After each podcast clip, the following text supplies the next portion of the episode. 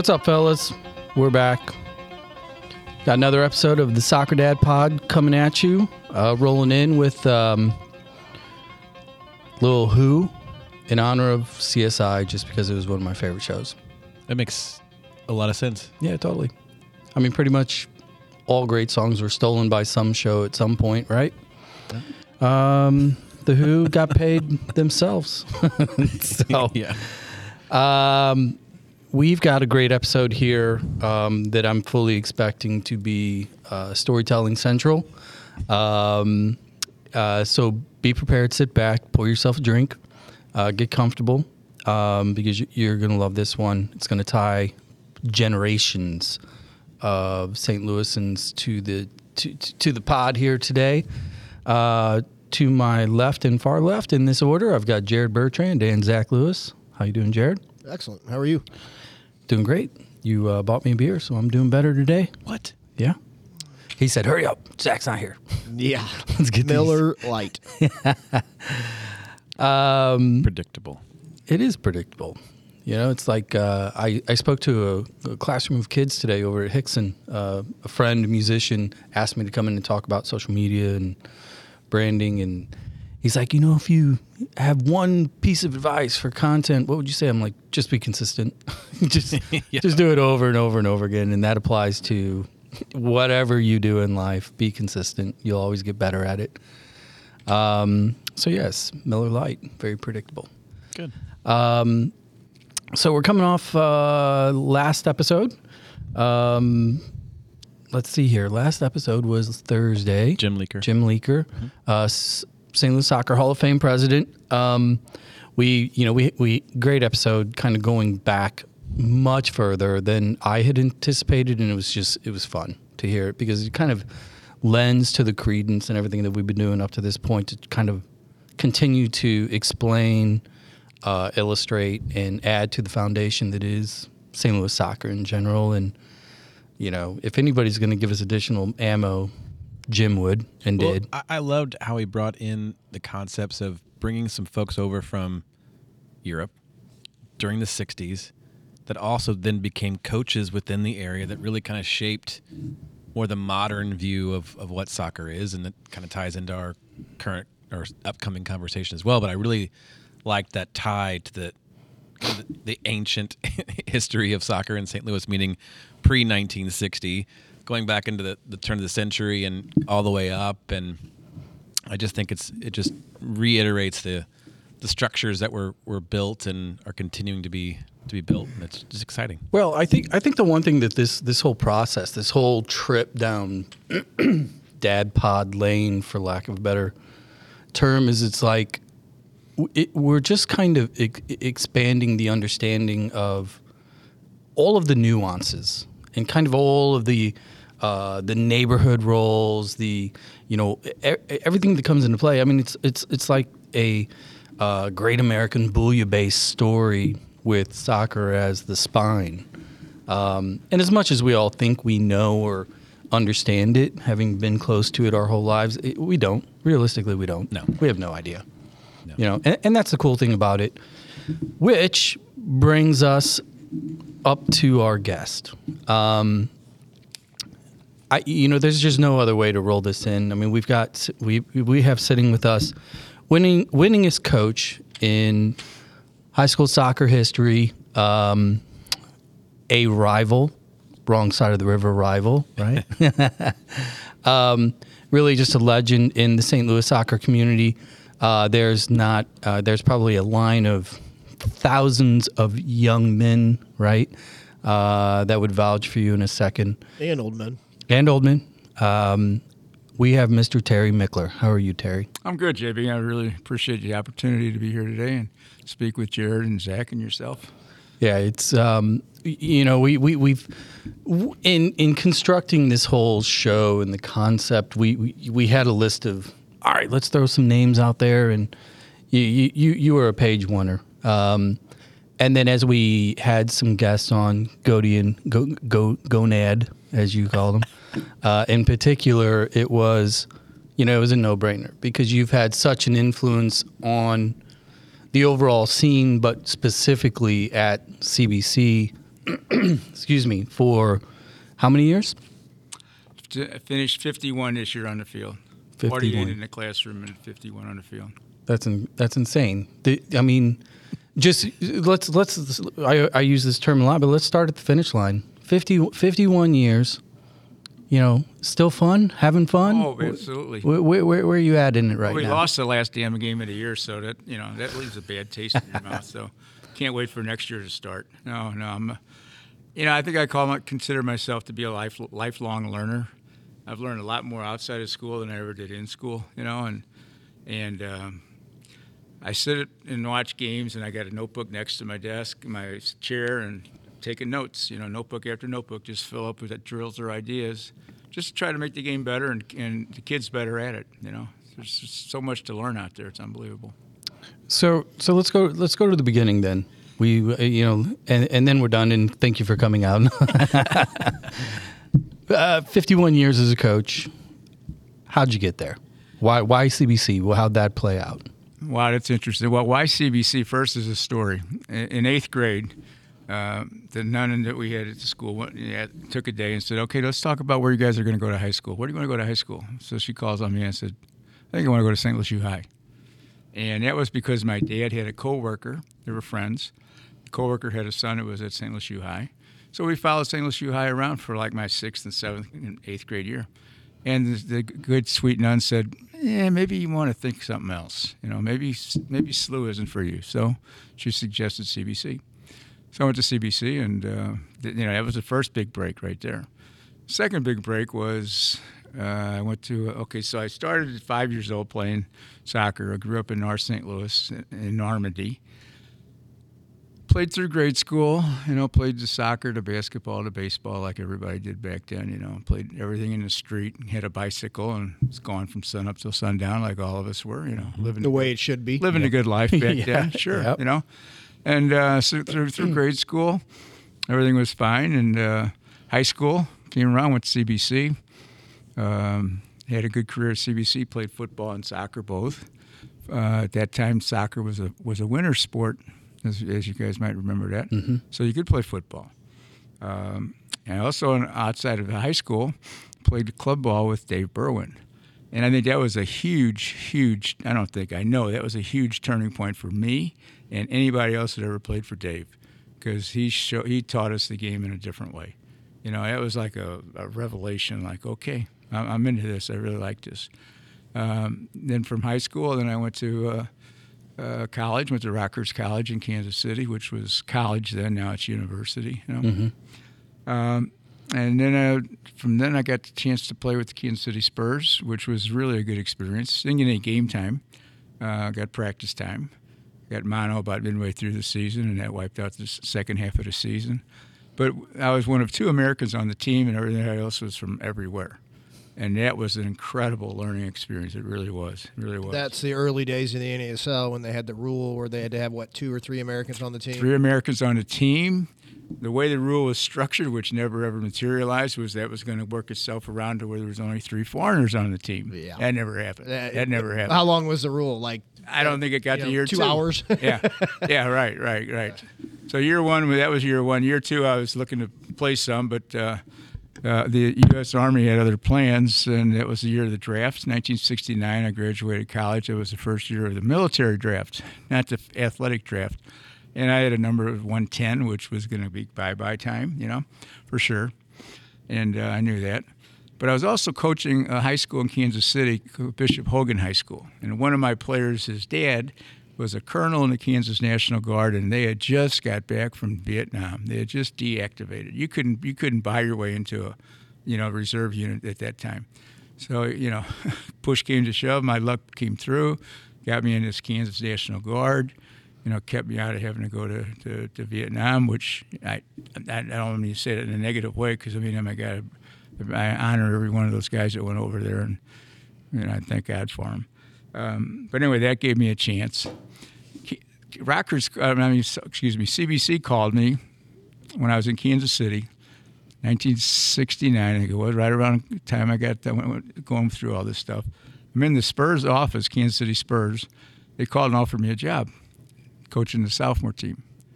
And from the time I left CBC, I, that's all I want to do is go back and, and teach and coach. That was my goal.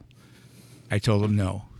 I, I couldn't hardly look myself in the mirror afterwards. It's like, what the hell are you doing? You're just giving giving up with your dream What- job, you know? What was her name? Yeah, right. Uh, but anyway, so that that passed. It You know, so I I get the break with the eighth grade nun telling me don't go to SLU, go to CBC. Okay, and I get the break with the with the with the military thing, and then then CBC calls back the sec- second year. The, the coach who was my coach, Bob Hargan, uh, rubbed somebody the wrong way and, and was was gone. Now the varsity job was open, so they called back. I was with the Kansas City Spurs. They had folded that year, second What year. timing? Oh, yeah. I said, I'm here yesterday. Count me in. so, yeah, that was my start. That was my start. I took over a team that, uh, What year was that? that was the first year I was back at CBC was 1971, 72. 71. Wow. Yeah.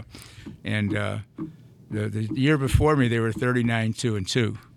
And I came in and dumbed it down to 25 and 4. And I thought, well, they're going to show me the door real fast here. Whoa, whoa, whoa, whoa, whoa. So let me. Uh, sorry to interrupt. Thirty-nine, two and two. Yeah, yeah. So they they played lost- forty-three games yeah, in one yeah, year yeah. in high school there soccer, No, there was no limit. There was no limit.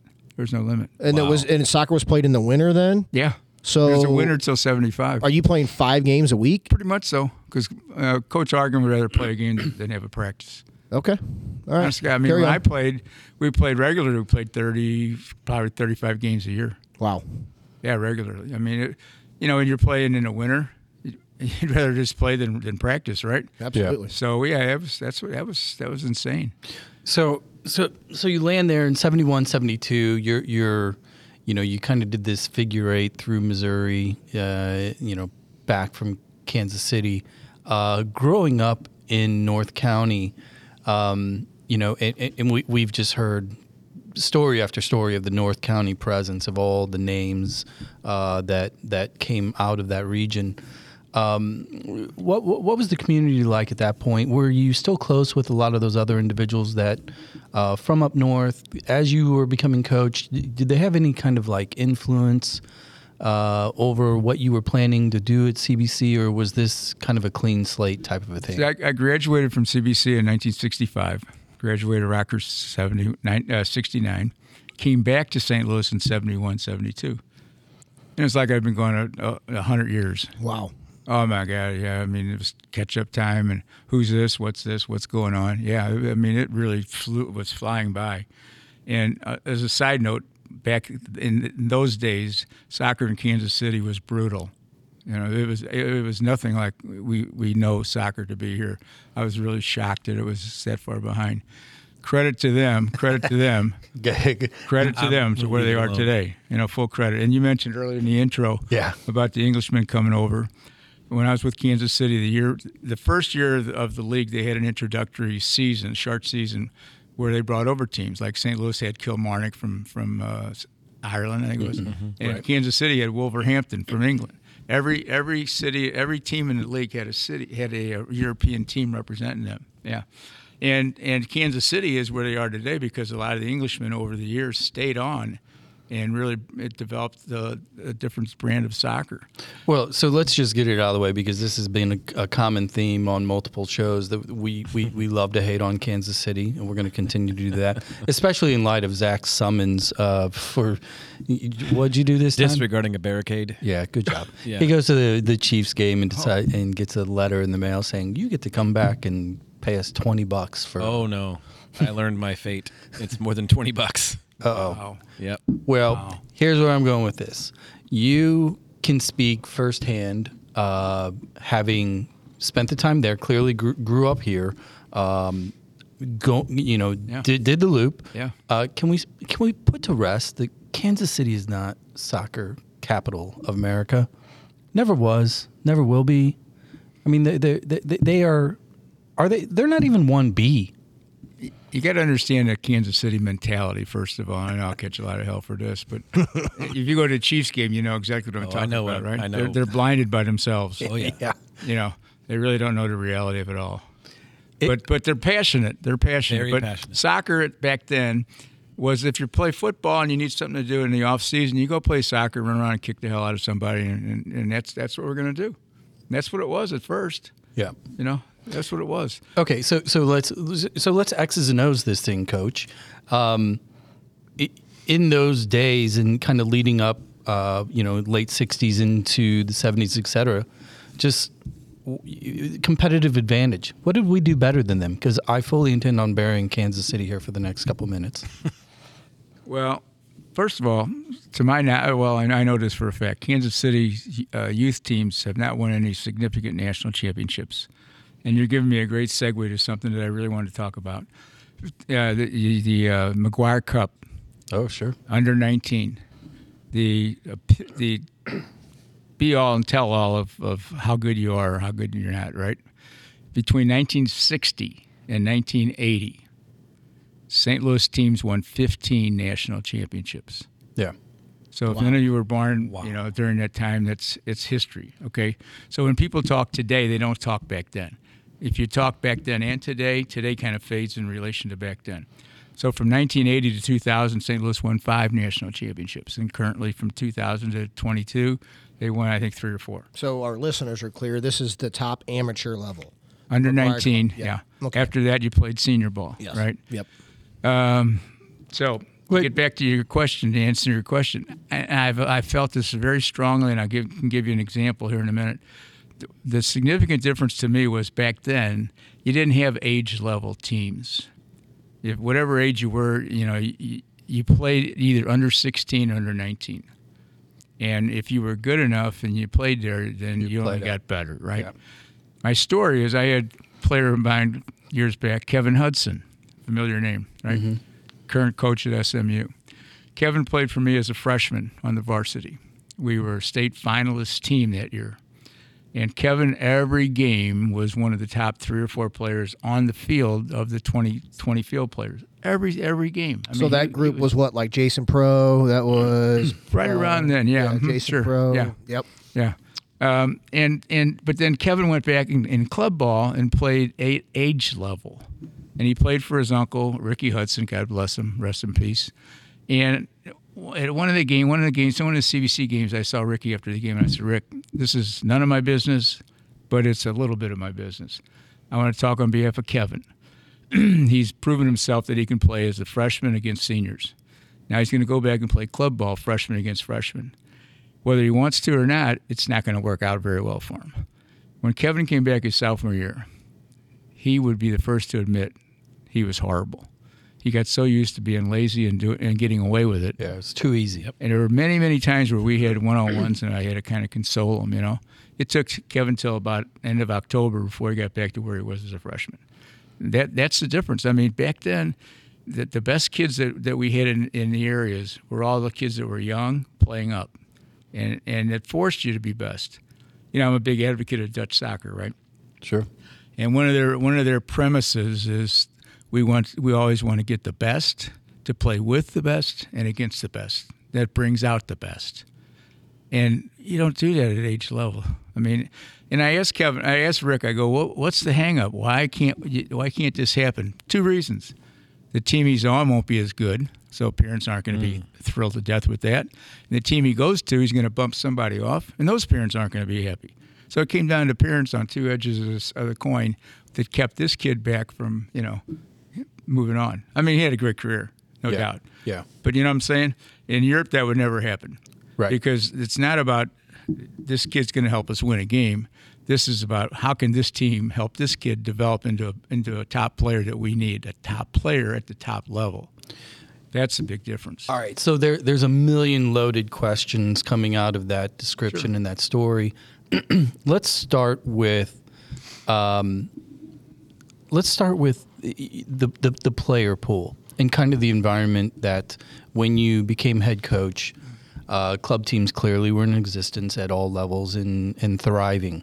Um, but the what we didn't have back then would be the academy world um, where you know come fall uh, for you and you know the other the other schools you knew you knew you had the players coming um, what was the relationship Uh, in the early days to the clubs because most clubs back then were for the most part community based clubs more regionally and they've spread out over time what, what, what was the club environment for you as an early coach at CBC and the relationship to those clubs? First of all, they're your clubs.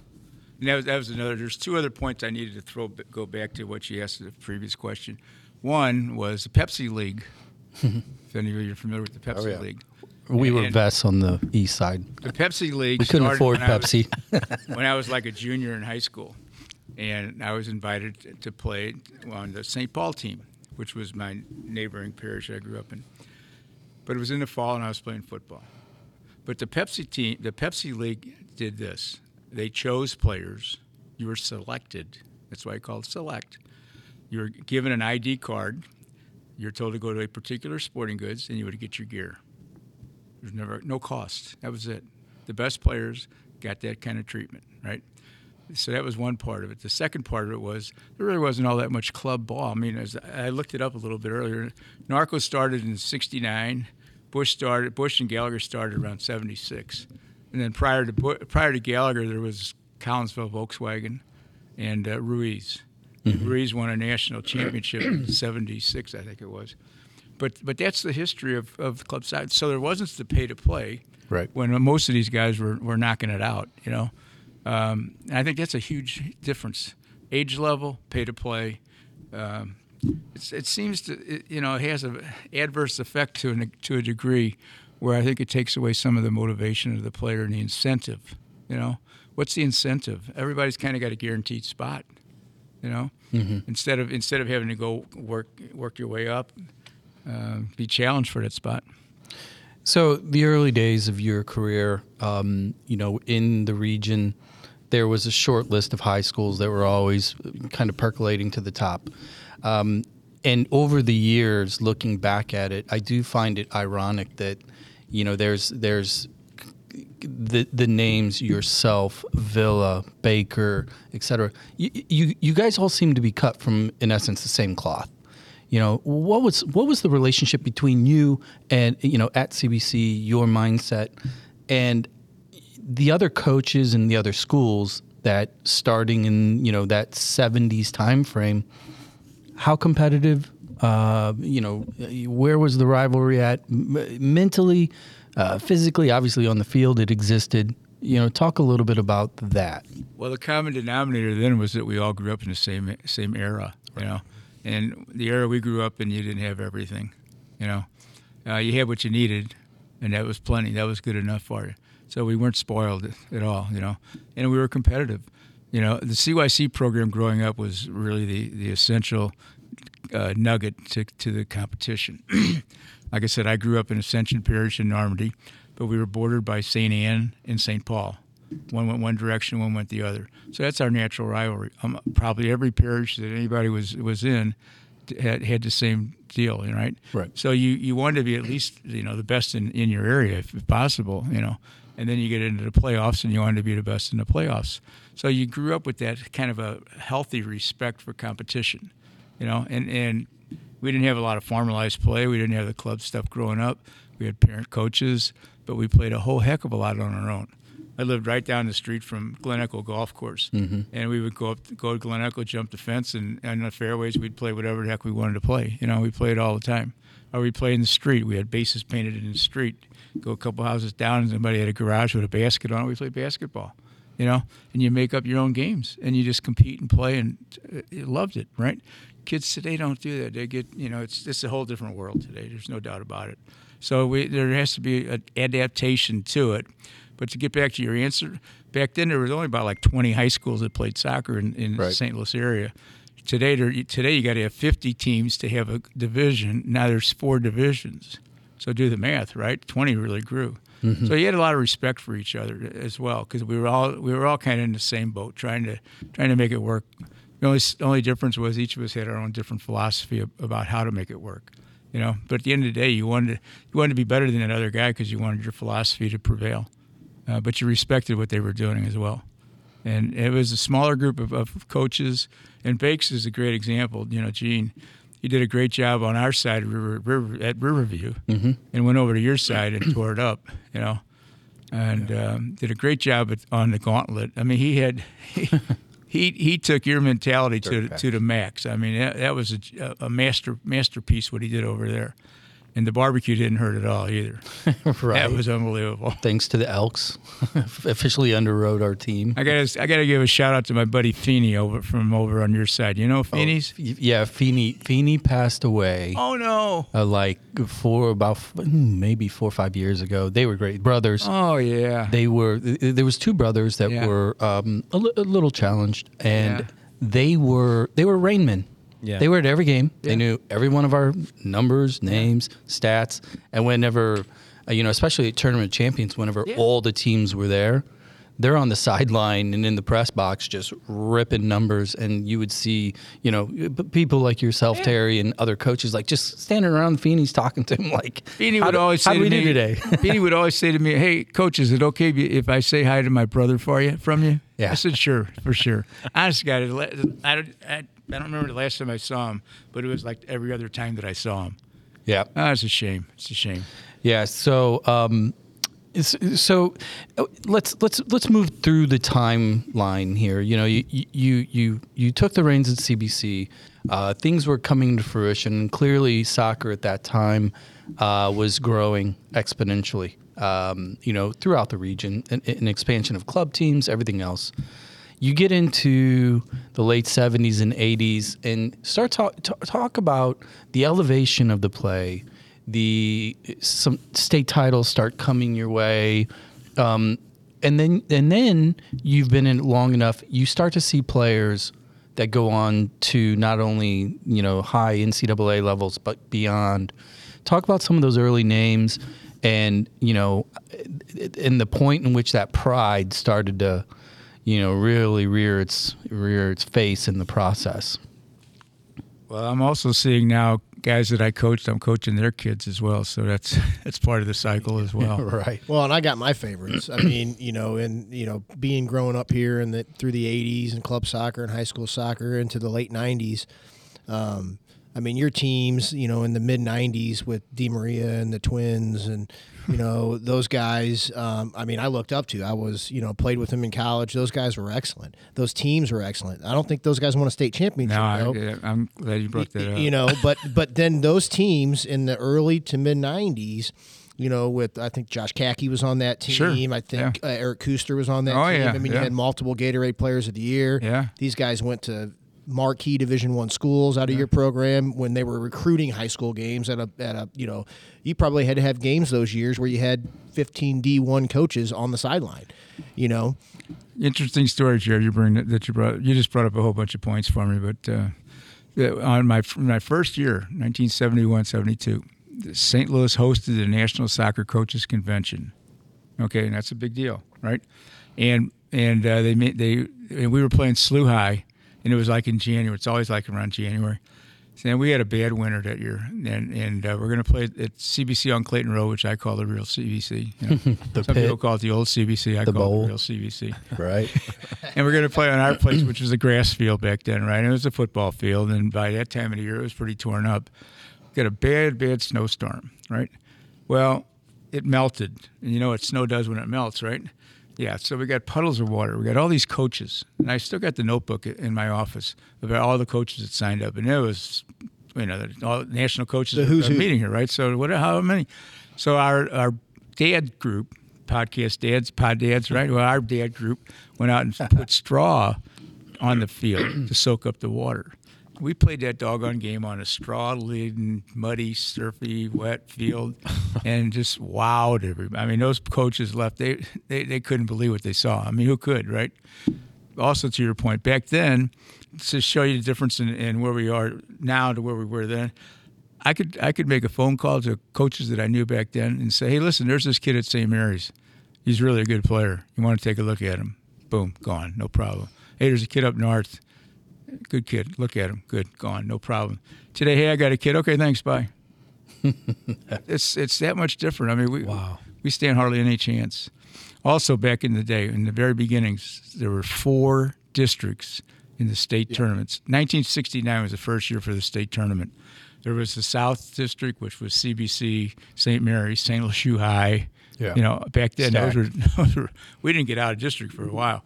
Up north there was uh, it was Rosary Aquinas. That was a battle. But then Their next game automatically every year there for a while was Kansas City. That was a cakewalk. Only four teams, right? Yeah. Uh, and then they, then it expanded, you know, and then it grew from there. But boy, oh boy, back in the early days, it was tough. Throughout the whole 70s, we it was 78 and 79, 78 and 79 before we got through district and got into the Final Four. It took that long, and CBC as a school was going through a really rough patch. About the mid 70s, they were on the, on the borderline of continued declining enrollment to the point of are we going to stay open or not? We, we're going to close this thing down or not? We were a military school then, right? Right. ROTC school, JROTC. Mm-hmm. And that was the Vietnam era, and there was a whole lot of animosity about military and stuff. We were we were down to you know 400 kids or something. I mean, it was brutal. But then they made a decision, and then that that's, that saved the school, brought back up. So 78, 79, we get to the Final Four. 80 and 81, I got Daryl Doran, Mike Menendez, and that group. We lose two years in a row to Vianney in the final. Could have, should have won the second one. No chance in the first one. 83, 84, we got Johnny Johnson. We win two two titles in 83, 84. 85 is the third year in a row. We're 17 seconds away from beating Aquinas for three in a row. And we, we, we messed up. All we needed was one kick of the ball. Imagine this 17 seconds to go, we got the ball midfield, and we got a we got, we've got a soccer tactic. I call it flags, right? You know, mm-hmm. flags are at the end of the field. When I holler out flag, that's where the ball needs to go. Well, I got a hero that wants to dribble somebody at the midline, and he got stripped, and the ball went down. and They scored. All it took was one kick. Oh, uh, uh, Johnny Brazzo came down to the fence and goes, "Hey, before this, coach, how's it feel to win three in a row? Oh, it feels great, Braz." 17 seconds later, don't feel so good. And then that was What, that what was year was that? That was 80. 85. Is that is statute of limitations up? Are you going to name names? No, how protective. Oh, but that was the Goner goal. we're Then- digging. Then, Goner gets the, go, the winning goal at Lindenwood. As in Ken Godat. Yes. Yes. Okay. Imagine this. Imagine this one. They Yeah. got one guy with the ball on the left side of the field, sprinting down the field. The nearest next Aquinas guy is somewhere 30 yards away. Crosses the ball into the box. Kenny goes to clear with his right foot. The turf was not so good out there. It hit a seam, bounced over his right foot, hit the inside of his left heel, trickled inside. No big windups, my Ken. Block it out. No big That was windups. the game. That was it right there. That was it. That was that was '85, right? '88, we won with a really great team, and we had a big battle with Aquinas that year. They had Mike Sorber that year, and Yeah. I had uh, uh, Scotty McDaniel and Eddie Pinion and uh, Mark Dooley was a goalie, and Doug Ferrario and Vince Gentile. On and That was on a and good on. team. Oh, wasn't it though? That was really good. that's They were big fun names. too.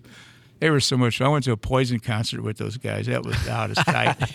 were out of You, sight. you guys were probably at uh, Riverport when uh, Guns N' Roses tore the place up, weren't you? They probably were.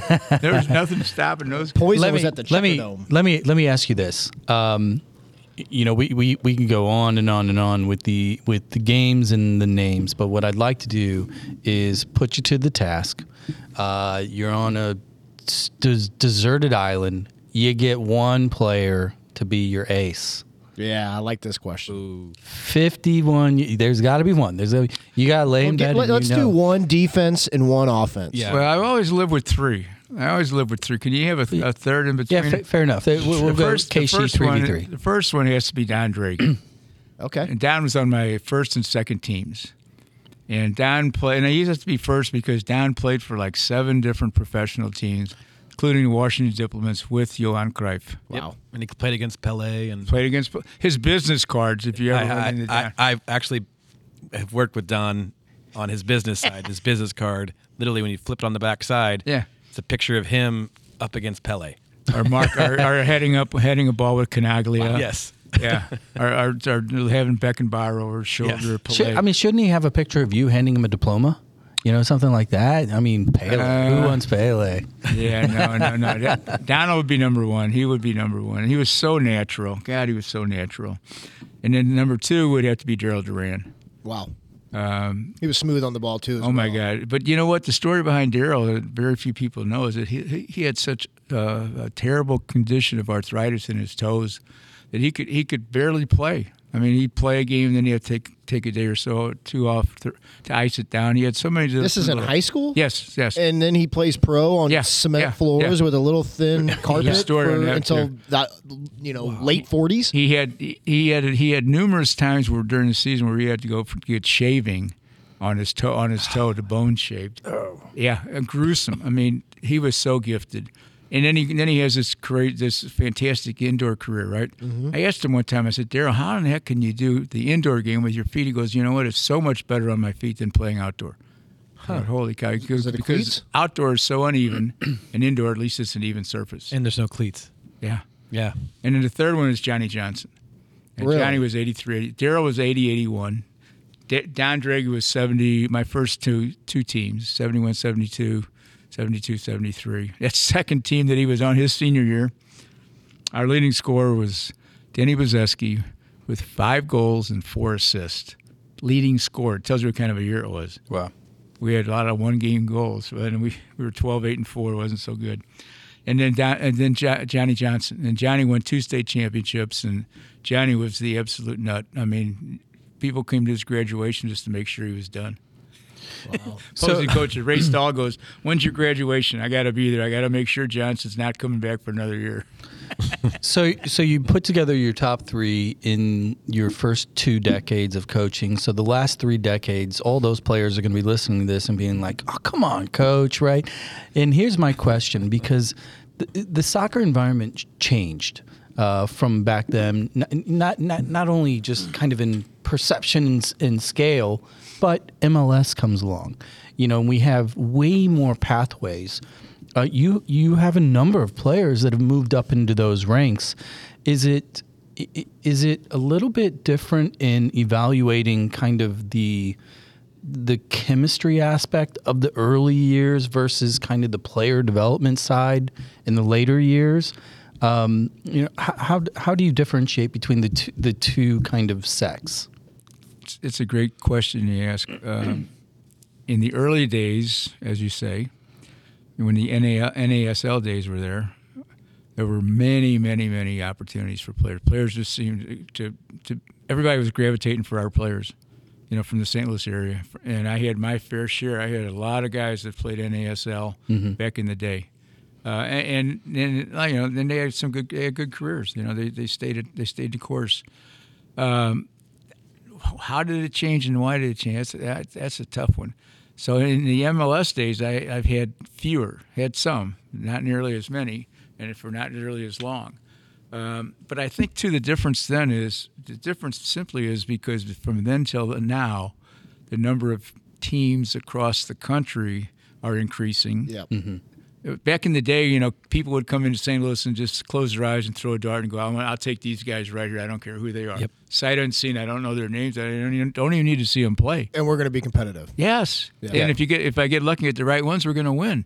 You know, Indiana did that. They came in, you know, they started uh, getting a bunch of St. Louis kids combined with some Chicago kids. Well, they had seven on the final four, so they might have did that uh, two years ago too. no, but Yeah. uh, but your point's uh, valid. Yeah, Absolutely. I mean that's a big, big, big part of it right there. Is that you know we're back in the day, and like I said before, it's between 1960, 1988, 15 out of 20 national championships from St. Louis. So people are going, "What the hell are you guys doing there? That's so good." what's in the water. Yeah, right. So I think they, you know they found a little, they found something that worked for them, and then they made it work. But the difference was just the, the growth of the game. I'm going to ask a, a, a, a different tack of a question because you're wearing your Dutch Touch shirt.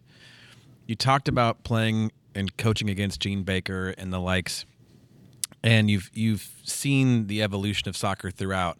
This is kind of one of JB's questions that he asks a lot, and it's going to American soccer. and the idea that the Americans do not have a style. You, Terry Michler, have a style. Gene Baker certainly had a style. And then there's all the other thousands of coaches out there that also have their own style. And it's not really tied to a specific. I mean, you have your Ajax hat, you have your, your Dutch touch. I, I think I know where your head is. But can you talk a little bit about the current state of American soccer? And, and we don't have to get in the politics Ooh, I side of like Greg that. Berhalter or anything. I just want to get your perspective as the winningest high school coach in the history of the sport in this country. What's your take on that question around the style, around the culture within American soccer today?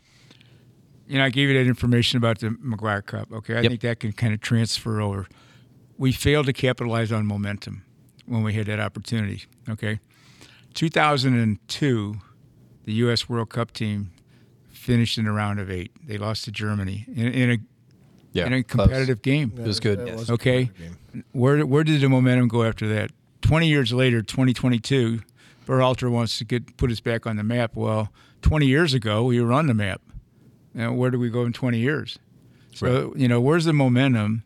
Where's the consistency? Every time there's a there's a change in the hierarchy, there's a whole change in philosophy, and it's a start over. It's always a start over. So now we're in the same kind of a deal. Granted, we this previous this current World Cup team we had it was young, they were promising, but there's no guarantee. You know how much will they improve between now and the next four years versus the rest of the world, and how much do they improve? That's the issue. That's the so why don't we have a style? I don't. I think it's because we don't have any real consistency. As you said about my Dutch and and Ajax stuff, I'm very familiar with a lot of what goes on in that part of the world in soccer.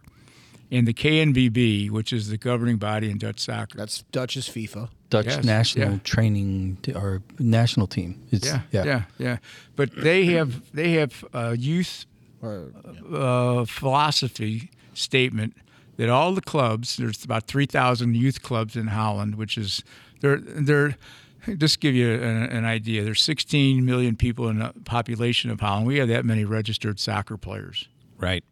Yeah, and they're pretty good. but what, but what do we do with it right and how is it that that country which is about the size of a postage stamp can any every time there's a major competition be in the be in the discussion how is it it's youth I- development. I was watch I was watching a, a, a documentary on on Ajax and uh, and Van der Sar now Edwin Van der Sar is now the executive director of Ajax, and he said our goal is that when we play a top team in Europe, if they're not interested in our players to buy them, we're not doing a good enough job, and when we sell a player, we got to have another player right in his line to step in and take his place. So what they do is, and I've been older enough to know, in all the little clubs, and every everybody starts somewhere at a little club. Uh, Frenkie De Jong right now, you know, hot item Yeah. where he didn't get to Ajax till he was 16. He was floating around to their different clubs in the meantime. Um, I was over there in one of my trips over there. I saw Wesley Sneijder when he was 16 playing on a on a Saturday on his C level team, which was age level. On Monday, he played on a reserve team, which was injured first team players, and on the following Saturday, he played on in the first team. In one week, 16 years old. Yeah. You know, and and some of the, the the more experienced players they have, when they have opportunities to leave, a number of them have, have I've, I've seen this in in different uh, uh, ways, shapes, and forms refused the opportunity to leave because they said, quote, they hadn't finished their education yet, soccer education. Wow. Boy, that's a term we don't have around here, isn't it? no. so so there's a there's a pattern, okay? There's a consistency, there's a developmental model. And and my buddy Jan, who's my uh, co-founder with Dutch Touch, says that you could take a kid in Holland from any part of the country at, at a particular age, and if they if the family moves to a different part of the country and gets gets on another club team, it'd be like they're in the same place. You know, the different uh, different coach, but same coaching, Same style. same coaching. Yes, because there's a style, and the KNVB over oversees that to the extent that if the if the, the first of all the coach has got to be licensed in the clubs. Secondly, there's there's promotion relegation in the youth clubs. Third, if there's standards, and the and the, and the KNVB monitors those standards. If the teams don't adhere to those standards, they're suspended. They're put on suspension. Well, do you I see mean- that? Do you see that outside of Holland? I would imagine it's the same or similar in, in Germany and Spain. But do you have insight into those countries, or is, is yours pretty much? I, I'm really strictly. I mean, di- primarily Holland. Yeah. you know. Well, let me let me ask a quick closing uh, question before our halftime break, which is uh, code for "We're out of beer," and we'll be back in a second. um, sticking with the U.S. national team, um, in your opinion, given, and I'm going to load the front end of this question here. Uh, if you look at our top 25 players, um, arguably 22 to 24 of them are playing currently in Europe on Saturdays and Sundays, primarily in England and the Netherlands and Germany. Um, why does it make sense to hire a European coach over an American? Why does it make sense? Yes. Well- for the next for the next head coach. I know you- you're familiar with the name Tom Byer because uh, Yes. Cody brought that one up, and I, I've had uh, I've had the privilege of being able to interact with Tom Byer on a couple of occasions. On we had, we had like four or five podcasts with him, and uh, and his whole thing is that uh, every team that's won the World Cup, there's been eight countries that have won the World Cup out of out of 211 countries and 22 World Cups. There's only been eight eight teams that have won. Every team that's won has had a coach from that country. Number one. Yep. Okay, and I think part of that, part of that, t- deals with culture. Here, here's here's my take on that. When you bring a foreign coach in to, to do a job like this, they bring me with them their ideas, their philosophies, their mentality, their approach, right? Hopefully, their style that we're going to develop. Well, they're going to So bring it. They're going to bring that. Now, the, the the problem though is how well is what they bring accepted? Are they accepted for what they bring? Or are they challenged? Well, who cares? It's their way or the highway. Well, I mean, but- if you but- want to play in the World Cup, then buy in. Well, yeah, but you, there's layers and layers and layers of politics, Yep. and there's culture. The, the biggest thing is you, it's so hard to fight against the culture. That's But- that's the biggest problem. But wouldn't you would- wouldn't you say though if if if our uh, A flight players are literally converting on a daily basis their own personal cultures to the European lifestyle, to the European game, to the European speed and style, there are arguably more coaches in the marketplace that are closer to the majority of our best players. Um, you know, but from, from a career coaching standpoint, then y- y- you take the, the top three prospects that are American coaches. It, it, it feels as if you know, uh, fool me once, you know, shame on you. Fool me twice. One of those things because we keep Yeah, but I, I, I mean, we. Here's the thing: you, you you go for both worlds, and you just hire Jesse Marsch. yeah, I mean, he's coached in Europe for two different. He hasn't I- won anything. Let's hire somebody that's won something. Well, I, I, I, yeah, but then you don't have any Americans. yeah.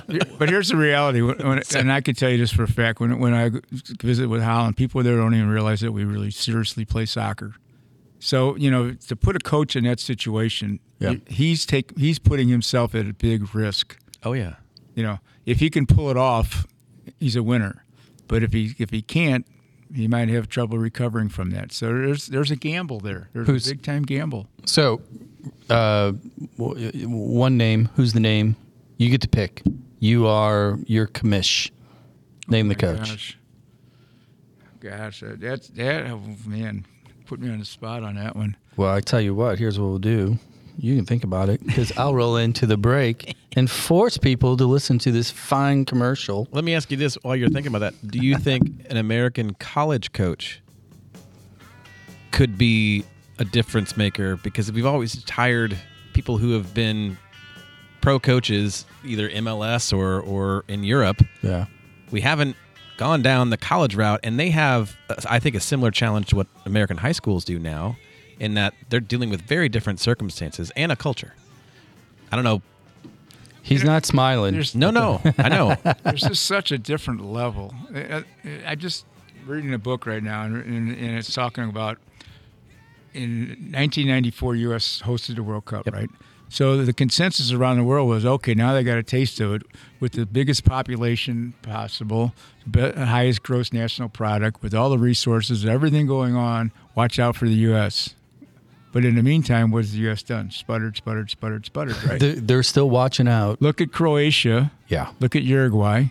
Watch out for China. They're the next one because they just hired Tom Byer to, to do in China what he did in Japan, which is entry level, starting at the entry level. Youth, yeah. Teach it right. Be patient. China China has a goal to be competitive in the World Cup at 2050. 2050. They're not looking for the microwave. They're looking for for the uh, pre, uh, for the pressure cook for the uh, Jeez, cockpot. wow.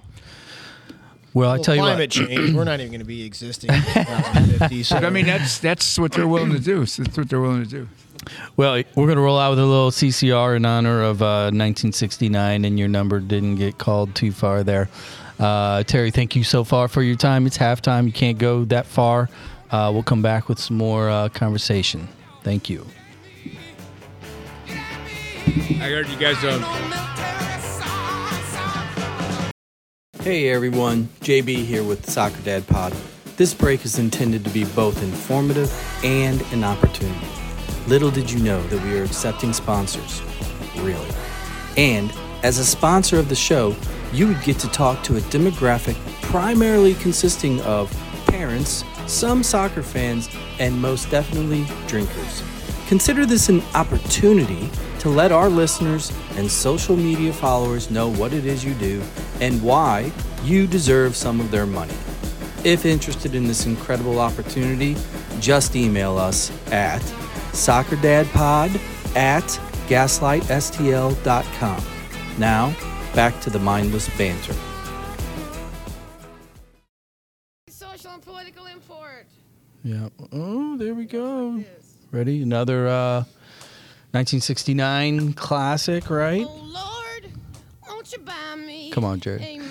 For all of you listening that made it this far, Jared is Porsches. on point with the amends. karaoke version. Worked hard all my All right. I'm done messing around with Jared.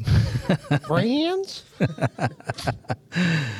We are back with Mr. Coach, uh, teacher, uh, Mr. Terry Michler. Um, Terry, again, thank you for joining us for this. This is this has been a lot of fun so far. We got we got a second half to play here, um, and we probably only you know scratched the tip of the notebook there, right? Um, I, I, it was funny because I, I didn't tell you guys this, but when uh, Terry and I have been going back and forth a little bit via text, kind of preparing, get the date right, get the location right, get all that stuff, and the you you were sending me um, clips, you know, things that it's and it was uh, some were philosophical about the game, others were just hey, you know, here's a uh, the the Pulisic image and Yeah. things like that. It's like, and I'm thinking to myself like it it, it, it is that generation of coach slash teacher because those are things that Coach Baker would do do, do the same thing. Very very cerebral. When do you not? When, when do you turn it off, or are you always coaching and teaching? I had a terrible night's sleep last night, just anticipating all the possible things that could be said and that, that I would have wanted to elaborate on and develop. so it doesn't stop. I mean, it doesn't doesn't stop. When once it does, then I think I'm in trouble because it keeps me going. Like I said before, I watch stuff. I got a notebook next to my chair. You know, I, I jot stuff down. You know, take it for. And I send kids stuff to my kids. I got a GroupMe program or a text with my with my team. I send them uh, stuff when I get it off of uh, some whatever source I get it from. I send it out to them. I think everybody should be open minded and you know be open to learn learn stuff. So, in uh, you know, 51 years into the uh, role in in coaching, um, y- y- you know, trying to connect with today's youth, and I'm gonna I'm gonna sound like an old guy here. You know, today's youth. you know, right? Too late. Uh, how? yeah, thanks, Zach. Um, is it is it hard? Like, is it like really hard with social media, with uh, kind of the the mental state that a lot of teens deal with today? Um, you know, uh, being bullied and expectations, and constantly being connected via devices and all that. Y- You know, how how do you feel about that? You know, compared to you know going back decade by decade. You know, easy to hard. Or the flat out entitlement of today's player versus the player 30 years ago. So we're talking about Utes, 15. right? Vi- uh, My cousin Vinny, we talking about Yeah, what Utes. you What was that word you said? Utes. Utes. Utes. What are Utes? The Utes, the Utes of today. you know, everybody's brings up all a lot of points, but uh, at the end of the day, I think by and large, kids still want the same thing. It's the parents that have changed so much, and you know, kids are influenced by it because they get the the ride to and from. You guys familiar with John O'Sullivan, mm-hmm. the game changing guy? He, Yep. he's, he's a great. He does a great job. That drive, that ride home is so bad, right? If we could educate the parents, this kind of stuff, and I think that was a big factor for us growing up back in the day is that our parents had to work. They didn't have to. They didn't worry about you know what we were doing. I mean, they cared, you know. Yeah. But but go play. You want to go play? Go play. And we didn't have to pay to play, you know, which was another big factor, right? So Yeah. there's just so many different uh, different things, and kids today have access to so much soccer that we never had. I mean, we were lucky we had soccer made in Germany on Sunday with Toby Charles, right? Yeah. I remember going to Kiel Auditorium when uh, when uh, West Germany was in the World Cup final. and They were wearing green shirts, if you can remember back Wow. then. Yeah. And yeah. you know, the, you know the type of screen that you would put put up on like over here in the, in the room here, there's by the double doors there. Yeah. You know, you put that up in your living room. That's what they put on the floor at the Kiel Opera House, and then the chairs were just like they are on the floor here. And you paid ten bucks to go in and watch that game. oh wow. That was the access we had then. I don't know when West Germany was in that World Cup, but it had to be somewhere like in the 70s, I guess, Yeah. probably. Well, I, you I read a little bit about how you, because we didn't have the internet when you first started coaching, we didn't have even ESPN. No. That you had subscribed to Worldwide Soccer magazine, and you constantly were getting updated from Yeah. those types of sources. And I, I, you walked in here, and you had your notebook. You asked each one of us our name, and you've stuck with that. There's only one other person I've ever met that's ever done that, and it's Kit Bond, former governor of Missouri. would always look you in the eye, always make contact. That's not a oh, political okay. statement, but here's here's what I'm getting at. You've been coaching for 51 years.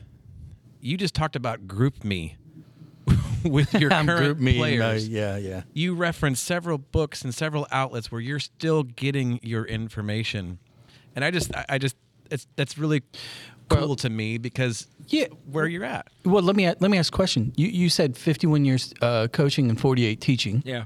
What do you teach? What what classes? Well, I, I taught Spanish mostly. Really? Yeah. I taught uh, health and PE uh, back in the day when I was physically able to do that. But I taught Spanish most of all the years. Huh. Yeah. All right. We uh so where were we at with the?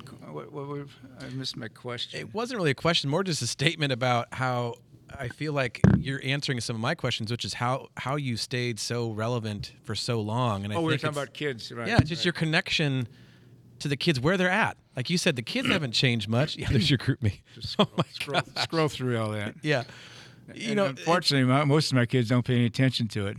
it- but you're still connecting with them, and they're going to remember that. Oh yeah. And I think that's what's a, a key to that longevity, but also your relevance. I mean, a thousand plus wins in any sport is unbelievable. But to do that, and, and I, this is They my only played connection. 45 games a year. Not, And- and not when he was I'm coaching. just kidding. I'm just kidding. I'm just kidding. But I got to make one point.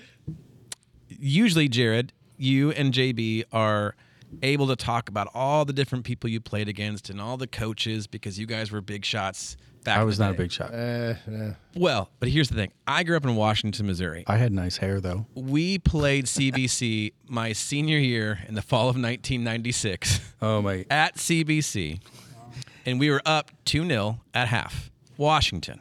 Now, my guess is, Terry, you put in some guys that that might need a little extra playing time early on because you were playing Washington. But he's gonna be like, that was our freshman squad. If, I think it was. Uh, but you guys came back. And the first goal they scored, our goalie got a little arrogant, came out a little too far, and one of your guys blasted one from the end line, basically. It bounced twice, and he dove backwards to try to get it and missed.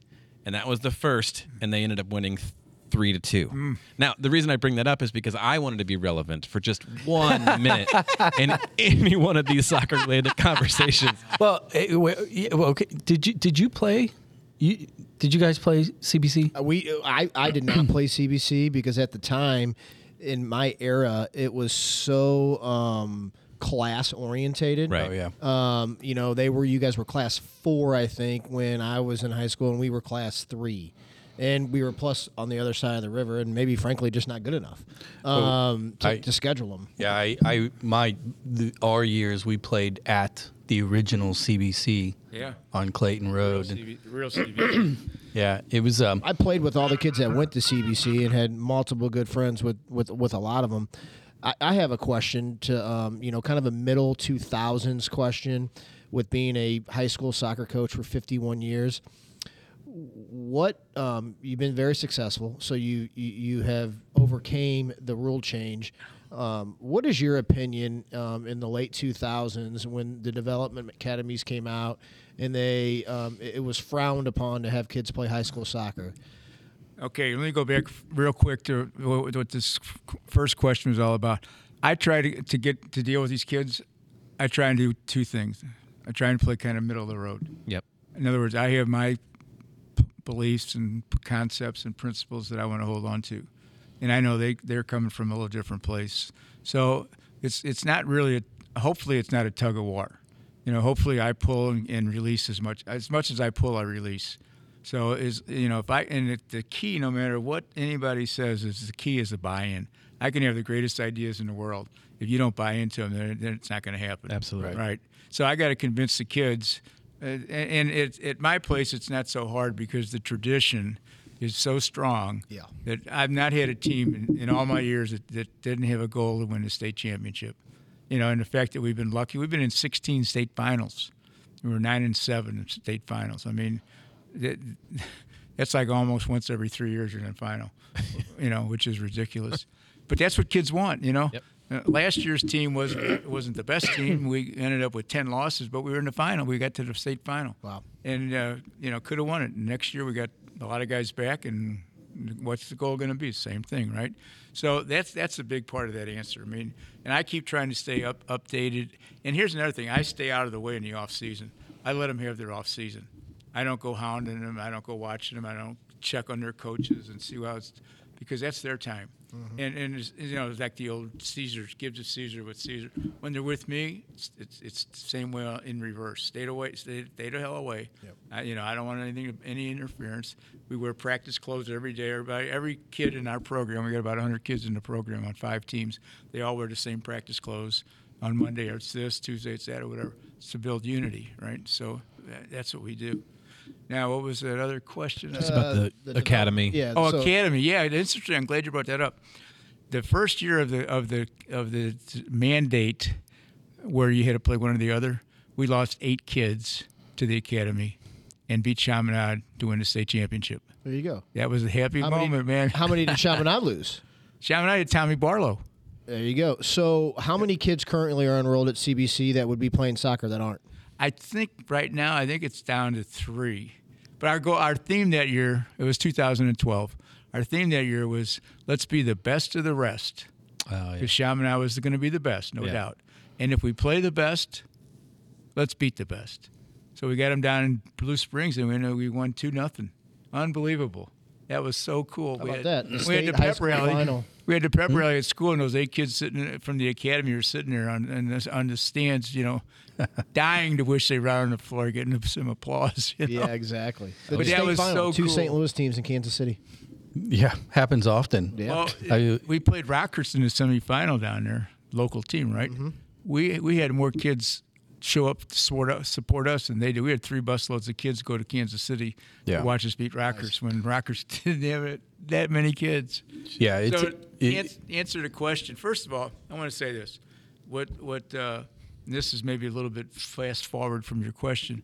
What uh, STL City is doing right now with Lutz, and I have so much respect for Lutz. My God, uh, when we had the Stars back in the day, right? That was the first uh, attempt at pro- professional soccer. That was like in the mid late '60s. And like opening game, they played at Busch Stadium back at Busch Stadium one, two, or three. I forgot which one it was. two. and they had uh, 37,000, 33,000 people, I think, at the game, first game, opening game, right? But that wasn't professional. You know, Rudy Gutendorf was the coach. He was German. George Mihalovic was Yugoslavian. He was a local guy at transplant. He was an assistant coach. And they brought over a bunch of Europeans and then had sprinkled in with some St. Louis guys, you know. And, and it was a nice team, but it wasn't professional because uh, the, the environment wasn't the same what Lutz has done down there right now is has created a pathway which we've never really had before. The previous pathway was school, CYC, high school, college. Hope to get recognized, right? Now there's a pathway, and you guys know you got kids right in the, in the program. That's the pathway, and it goes right up the scale. Uh, years ago, Dale Shilley, myself, and a few other guys met at CBC, and we wanted to try to visualize what a pathway might be at that time. And it was the U.S. Uh, YSA soccer, something like that, had a pathway that went from U- U7 up to like U19. And in their program, they had the USL. And the USL was like levels one and two. We said, okay. And then above that was MLS, but it was separate. So why doesn't somebody get together and move one underneath the other and you got a pathway all the way up? Right. We never had that before. It never happened. Never happened. It's like Project 2010. Never happened. You know, it was a great idea about how the U.S. would win the World Cup in 2010. Sat on somebody's shelf for a while until the dust collected, and then they just discarded it. Right? Nothing happened. Take that back. Development Academy was the only thing that really came out of that Project 2010. So we, we've had uh, opportunities to move forward, and sometimes we just kind of stop short of where we need to be, which- which is unfortunate. But the, but, but the pathway is there right now. Lutz has done a great job. Everything about what he's done there is professional. And when those kids, and I'm sure your boys will know, when they walk into it, they know it's special. Oh yeah. You know, so there's a higher expectation. Yeah. Um, everything is professional, and that to be a professional, you got to understand what, what that really means, and you got to learn it as you go through the, through the through the ropes. So you know, and also circling back previously, it's going to take time to change our culture and our mentality. But this is the first change of significance that we have right now Right. through through Lutz and what he's created is that there is now a pathway, and you know, and, and as long as they But don't that's just up- in St. Louis. That's that's not a national pathway. I mean, which there is other national pathways. Um, I- yeah. No, I, I hear what you're saying. yeah. But so so here's my, here's my question for you, kind of extrapolating off of the, um, uh, what you were just kind of generalizing with Lutz and City, and you know talking about kids that are in academy versus playing, and you know the eight that had to sit on the bench. Um, you know when when you go back and, and, when you snapshot your uh, experience in in the St. Louis marketplace and in your school and your titles and all that, and, and you get to today, and you look at the the level of academy quality, uh, you know, both here at Gallagher with City, you know, the the Fusz teams, et cetera. You know, looking forward, you know, d- talk about the balance of pride, excitement. I mean, because you clearly had a finger in in in in the foundation of uh, of why this is thriving. You know, it's you know we we just been talking about it for close to an hour. Um, are you are you are you enthusiastic with today and tomorrow? Um, you know, knowing that you played a large role in that. Let me tell you this story.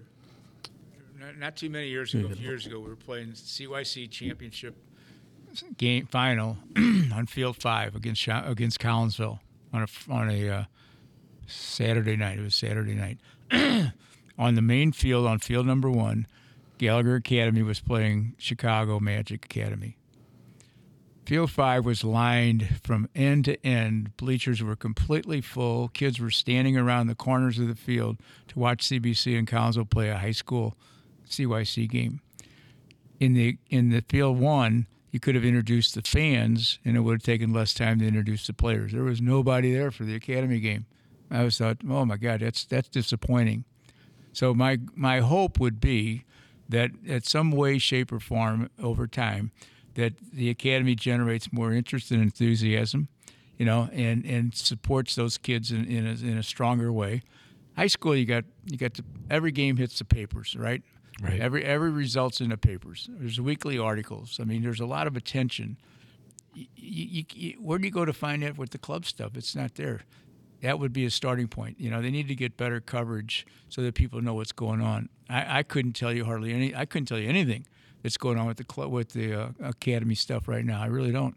Um, I don't know rosters. I don't know who's who. I mean, I know I got three. I think three kids at CBC that are currently in, in that from kids that tell me that. You know, so, uh, so I mean, it's, exciting. It's exciting, but it really has to go somewhere.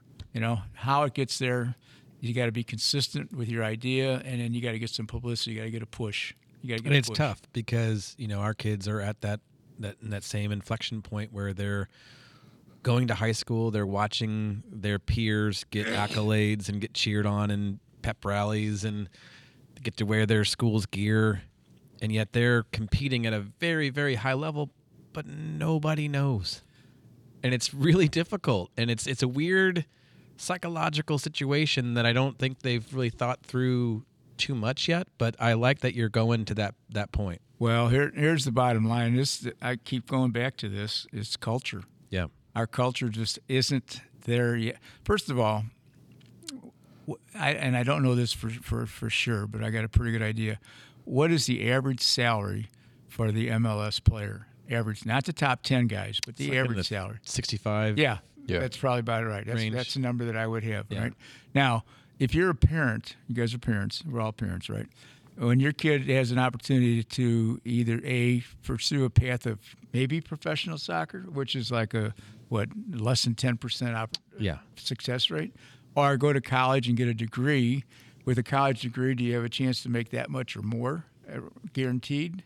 Wi- uh, with a better guarantee than you have of being a professional athlete. Right. You know, and then secondly, you know, it's, it's not like U.S. players, the average U.S. player is in demand around the world. So getting back to U.S. soccer again too, until we develop a world a world class player, which we haven't developed yet, the the answer then is you got to develop a, a team that can that can sustain itself. You know, if you have a team that those ten field players and the goalie actually play like they're 15, and they're just overwhelming and swarming, and you know, never give the ball away, and always do this and do that, and never do everything right, pay attention to all the details and do it right, then you got a chance. But right now, it's too it's too chaotic. You know, I mean, we got great individual talent in, in our current World Cup team, as we've all seen, but there's still something missing that it's not coming together as the way that it could. What that is is, is like that guy looking for the key in the wrong spot, you know, just because he's got a, a a light he's looking for, it, and the, and the key is somewhere else. that doesn't work that way. You got to hit the right nail on the right right head. Let me let me ask you a specific question, and this is this is a uh, probing question uh, in regards to national team player. Uh, go back to the World Cup. We all know the Berhalter Reyna fallout. Um, suffice to say, it seems as if the issue was Gio coming into camp, going into the pre World Cup training. Apparently had a quote bad attitude. Uh, was called out by his peers. Uh, apparently, it was settled. Berhalter took the path of, uh, in his own words, of letting him know that you're really not going to basically play a part in this process. Uh, and then we have the ensuing fallout. Um, I'm, ju- I'm just going to ask you if, if you're Berhalter with Reyna Reyna being who he is, what do you do? Do you, do you bench him too, or do you play him?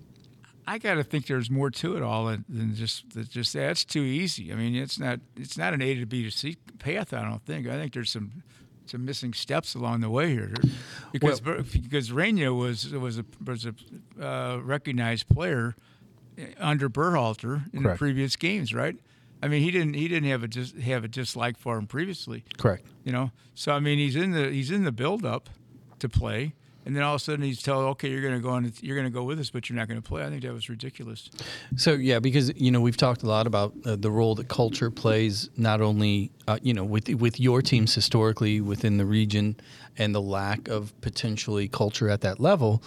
Um, you, you know, Rain, Rain, Rain at the time, he was he he was one of the best players. Sh- should have been one of the best players on the field if he would have been on the field.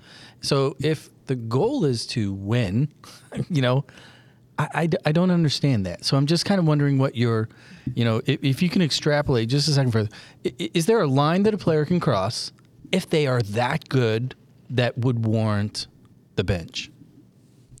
Starting point is soccer is probably the most subjective activity that you can get involved in. Yeah. There's four of us sitting at this table right now. If we watched, if we went out and watched what was going on in the field, and asked each of you, Jared, what'd you see? Zach, what'd you see? JB, what'd you see? Terry, what'd you see? We'd all probably say something different because we all see it differently. Yeah. You know, it's it's that's it's that simple. So until you get some kind of a a, a, a straightforward philosophy that comes from the top, A measuring stick that's universal. yeah, that's what I'm saying. It's got to be consistent, you know, and then you, then you can say this, that, or the other, right?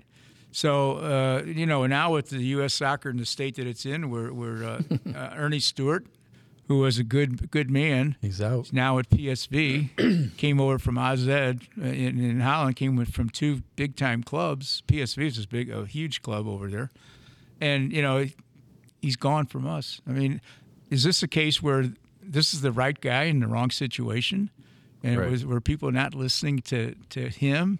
You know, uh, who's in charge? You know, I guess you get get to a point where you finally have to say who's in charge. The inmates running the prison or what? You know, That's a good question. um, because for your sake, I mean, what, so the U.S. started three guys started at number nine, varied it a little bit, right? Tim Weah, who I thought had a really good I tournament. too, I thought he had a great tournament, and Pulisic on the other side, right? So where does Reyna fit into that? Or maybe he goes back into the midfield, but then you got three guys in the midfield. Then he's not going to bump out Musah or uh, McKennie or or, or uh, Tyler Adams, right? I So- think so. Where's what he you said play? earlier is everybody predicts it or sees it different, and I think simple as this is Berhalter. Reyna was his odd man out in that lineup with those names you just specifically mentioned. Yeah, yeah. And in that case, it's like, yeah, you got to be direct, but I think I think he could have handled it differently. It's like, hey, Gio, I know what you do. I like your game. You got a really good game. I got this guy and that guy. I got four guys for three spots. Well, You know? let's Well, and he's Aaronson's 19. involved too. Aaronson's yeah, yeah, involved and, as and well. also Gio's 19. So the other guys are not a lot older, but had How old's Musah? Oh, Moose is no He's more than young. 18. Yeah, he- Yeah, he's he's yeah, a teenager but too. he wasn't Yeah. in the same position.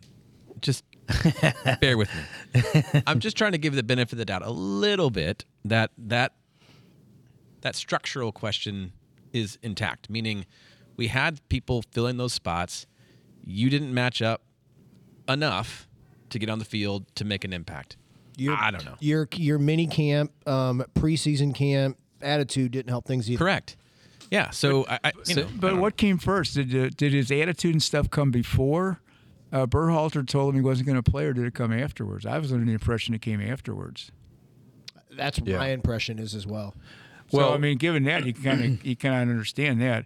But if that was his attitude beforehand, then Berhalter's 100 percent right. You know, you got to really jump his butt. uh, You know, if he's starting, if he's that way with no reason, and now that he's got a reason, it's not any much better. But at least he's got a reason. You know. yeah.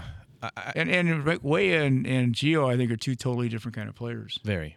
You know, so what are you looking for in that in that position? You know, you're not going to take Pulisic off, and neither one of them can probably play the nine. So you're, you're really limited.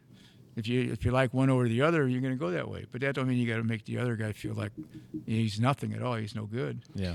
So if if I kind of uh, refresh this whole take, according to you, um, U.S. soccer is in shambles, and you've got the answers, and you're ready for. According to me, I'm a nobody who just has an opinion like everybody else. No, right. no, I think it's funny because it's like again, you know, you, you bringing up the whole subjective aspect of the, the game in general. Um, you know, it is one of the game. It, it is the game that subjectivity is, you know, front and center. Um, and, and I think it's funny because you know we can all sit here and we look at it, and at the end of the day, you know, I I I personally look at the national team, and you know, if you thumb, if you Caesar somebody, thumb up, thumb down, it's like the NFL draft. Put, put the right. We, we don't have a defined style. We don't have a defined culture. So let's at least athletes. put the best eleven, Yeah. no matter what, because typically, in all sport, when you have the best athletes, they're the best athletes for a reason. Um, that that whole it factor, right? Yeah. They can figure that out, and I think at some point, if our coaches historically have proven, beyond a shadow of a doubt, that they have not structured or constructed a winning strategy or a winning format, at some turn it over to the athletes and let's let's work through that process because in my opinion they left one of the best athletes off the field and we needed goals. We weren't getting goals. We needed goals. And it's a funny thing about soccer because if you do score more goals than the other team, it usually ends up yeah, yeah, it's uh, you know. Yeah, Brian Shire is really good at explaining how you win in soccer. I- You I mean- score more goals than the other team. I mean, he could write a book. he could. Two pages long Yeah. and it's a bestseller. I, I, wanna- I, came ask- up with a philosophy that seems to work over the years too. And I tell my kids this: you score the first goal and you get a shutout, you'll win. Amen. It's that simple. You don't need two pages for that. No, no, that's just to on the success, title. Score the first goal, get a shutout, game's over, you win. Yeah, that's that's not even a book. That's a bumper sticker. yeah, I like. That. I, want to ask one Works. random question, which is if we rewound the clock 51 years and we added some big mustaches and sideburns and we did the Soccer Dad podcast in 1971, your first season. And I said, Coach Michler, congratulations on becoming the you know the, the new head coach of CBC. What do you think your tenure looks like here at CBC? What's what's what's going to make you decide it's probably time to move on to a new venture? In 1971, what would your answer have been for that question? Yeah, what was your plan B? partly partly what it's always been and, and I always tell people that I've been given the, the the challenge to maintain the gift of the, the keys to the castle ke- Yeah. keys to the kingdom right because I played through there I knew what it was all about I knew how how it impacted me and I knew that now I got a chance to uh, to continue that so it was never about me it was always about me providing for those kids that have that opportunity. So my goal as a coach has always been the same: give the kids the best opportunity that I can possibly give them, you know, and go from there and see where it goes. But, So- you know, Good to answer. answer to another love part of the answer, Love another that. part of the answer, though, Zach, is that uh, I was at a national convention one time, and and uh, and uh, Schellas Hyndman, who was the coach at SMU at the time, and the president of NSCA, stood up in front of 10,000 people and said, I wish I could go back 25 years to all the teams that I coached over over that period of time and apologize to all of them for the coach I was at that time because I feel like I'm such a better coach now than I was then. And Schellas was Don't- a damn good coach with a lot of success. Couldn't we all do that? yes. Yeah. Oh my God, I- that just rocked me when I heard that. That's just unbelievable. Yeah. Well, so 51 more years is likely not in the cards. Let's go 51 more days. You know, who knows? Uh, do you ever think about passing the baton? You know, does, does that, do, do, you, do you sit around and like contemplate that? All right, a couple of years back, my assistant Tom Fairshon uh, is my age, a year older, grew up neighboring parishes, got knew each other for a long, long time. Uh, left the teaching, coaching profession, right? So I had a top assistant spot open. So I did what you're saying here, uh, JB. I gave it some serious thought, you know. And now's an opportunity. School said, just let us know who you want, and we'll see what we can do. So I brought in one of my former players, Randy Roy. Randy played for me in on the '85 team, uh, '85 no '05 team. I'm sorry, '05. I had Randy was one of seven freshmen that I kept from from from their freshman year on. I had seven kids that played four years for me. As freshmen, I started like seven freshmen. One year we were 15 and 10 with seven freshmen starting. Over four years, they won 100 games and two state championships. So there was a pedigree there. You know, there was really good stuff. And so Randy was my pick. So Randy came on board. He was going to be my f- successor, uh, but he was part time, and uh, he graduated at SIU, played over there, and uh, needed uh, was getting married. Needed some real money, you know, not just- not volunteer money. So he got a job out at Francis Howell in, in uh, middle school. and Was teaching there and couldn't coach for me. And a bunch of years, a few years go by, and, and school goes, "Hey, listen, the school says this on their own. Hey, Michler's getting kind of, kind of old. You know, no, no telling how much longer he's going to be around. We need to have somebody in his place." They went out and sought Randy, and they brought Randy back as a teacher and a coach. So he's already in place. Randy's in place. So he's the guy. He's the guy. Well, you heard it here. Did did did people hear it here first, or are we First second? public announcement ever. Yeah. There we go. well, I tell you what, um, we could go on and on and on. I tell you what we need to do, because I know Ken's out there working with some kids. We'll bring you back uh, a little bit later, maybe, maybe before the season starts in the fall. Uh, we'll sit Ken down so he can explain to you why he screwed up so bad. Big wind Dad, up, his dad already told him. His dad already said it. He did it himself. So. Well, Terry, this has been a pleasure. This has been so much fun because I mean, it's just you know, again, this is another time capsule uh, in uh, you know being presented here. Um, congratulations on all the success. Um, you know, obviously, good luck this next year coming up, and uh, we'd love to have you back again when you know whenever you're interested and. You know, keep keep, keep us posted, and uh, we, we can let you off the hook now. You don't have to keep listening to our dumbasses. You know, it's it's it's all good. Can I leave with one one last statement? Ab- absolutely. Absolutely. and and this is I'm I'm taking this from Tom Byer. I have become a real advocate of Tom Byer, and Tom's success speaks for itself. But his gospel message to the world of soccer is: please start at the entry level. It's not at the elite level that makes a difference. He studied every top player in the world that he that he could. Right, every one of them started at home with a with some kind of a ball, with a parent, probably a dad, at least encouraging them to keep playing. I sent you a clip on the, the little TED thing from the seven-year-old girl. saw that. Unbelievable, and it shows in there the development of the brain at birth, prior, prior, prior to birth, prior to birth, at birth, one year. At, at age five, the birth the, the brain of the human is ninety percent developed into the adult brain at age five. Tom Byers swears, and he has research from Stanford University, that if you start kids at two years of age with ball mastery, the old Coerver Coerver stuff, mm-hmm. Yeah. that they, they learn to focus, concentrate, and build self esteem. And by the time they finish that period of time, from maybe two to five or two to six years of age, that they are ready to move forward, and as and they would be probably leaders. They'll be counted upon to to show the way, all because of what they get out of this tiny little number one ball that they do at home, and, and a parent would would just give them encouragement.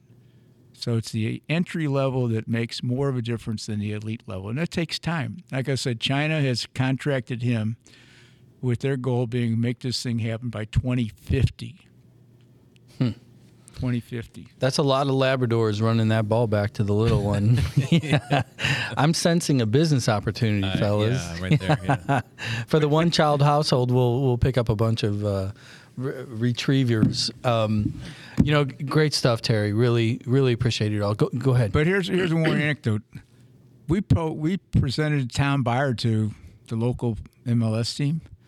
We town Byer's been presented to a lot of different U.S. entities. They've they've j- rejected him.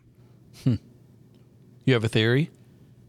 I guess they look a gift horse in the mouth and say, "Go your own way." I, I don't know. I'm, Yeah. It's disappointing. It's disappointing uh, when he's got a track record that proves it. I think there are about six players off that Japanese team this year, plus a number of females that have been through his program during the course of their development. Yeah, you're right. So okay, so th- is this his first year then with the uh, Chinese system? Yeah, I think so. I mean, he just I think he just signed a contract recently. So was he the one scouting our players with that balloon this past week? Yeah, what happens to him if he doesn't win? Oh boy. well played, JB. You like you like well that? Well played. Well, my other one was, uh, it- it- you know, you, you you mentioned that the uh, development occurs, you know, between two and six. Um, Jared, you being seven, there's still hope. You're not that far away from. I am extremely developed for seven. All right, here we go, guys. Uh, Terry, thank you so much, Thank man. you, It's Terry, awesome. so oh, we got much. gifts coming out here. Wow. We got scarves. Thank you. I really appreciate it. We've got uh, state title scarves from the CBC. Oh my gosh. This has been a lot of fun, Terry. Um, Good deal. anytime, I'm anytime. going to you- keep listening to you too. I enjoy your broadcast. well, thank you. Anytime. Now I know the camaraderie is real. It's it's, it's cool. you, yeah, yeah. This it's hard to script this type of like synergy between us losers. Very true. And you know, I think I'll sleep good tonight because I think I got almost everything down that I wrote down in my books. Well, I tell you what, what i- i- if if you forget anything, text me. I'll I'll drop it on the next episode for you. We'll dial you in. Uh, Jared, thank you. Zach, thank you. We are uh, rolling out with in a town this size, Mr. John Prine. That's right. Um, p- kind of apropos, you know. With, I uh, agree. I, I I heard it this morning, and I thought, man, this would be so great to, when we're talking to Terry, because in a town this size of St. Louis, how many people have been influenced by soccer, and how many connective tissue? Yeah. There's so much stuff going on, and I love it. Yeah. No. Th- thank you again. Uh, take care. Good luck with this upcoming season. I'm sure we'll be in touch. Um, you know, if we really botch anything on a future episode, please give us. Uh, you know, write it down in your notebook, shoot it our way, and we'll fix it for you. Thanks, Terry. Keep up the good work. All right. Take care, guys.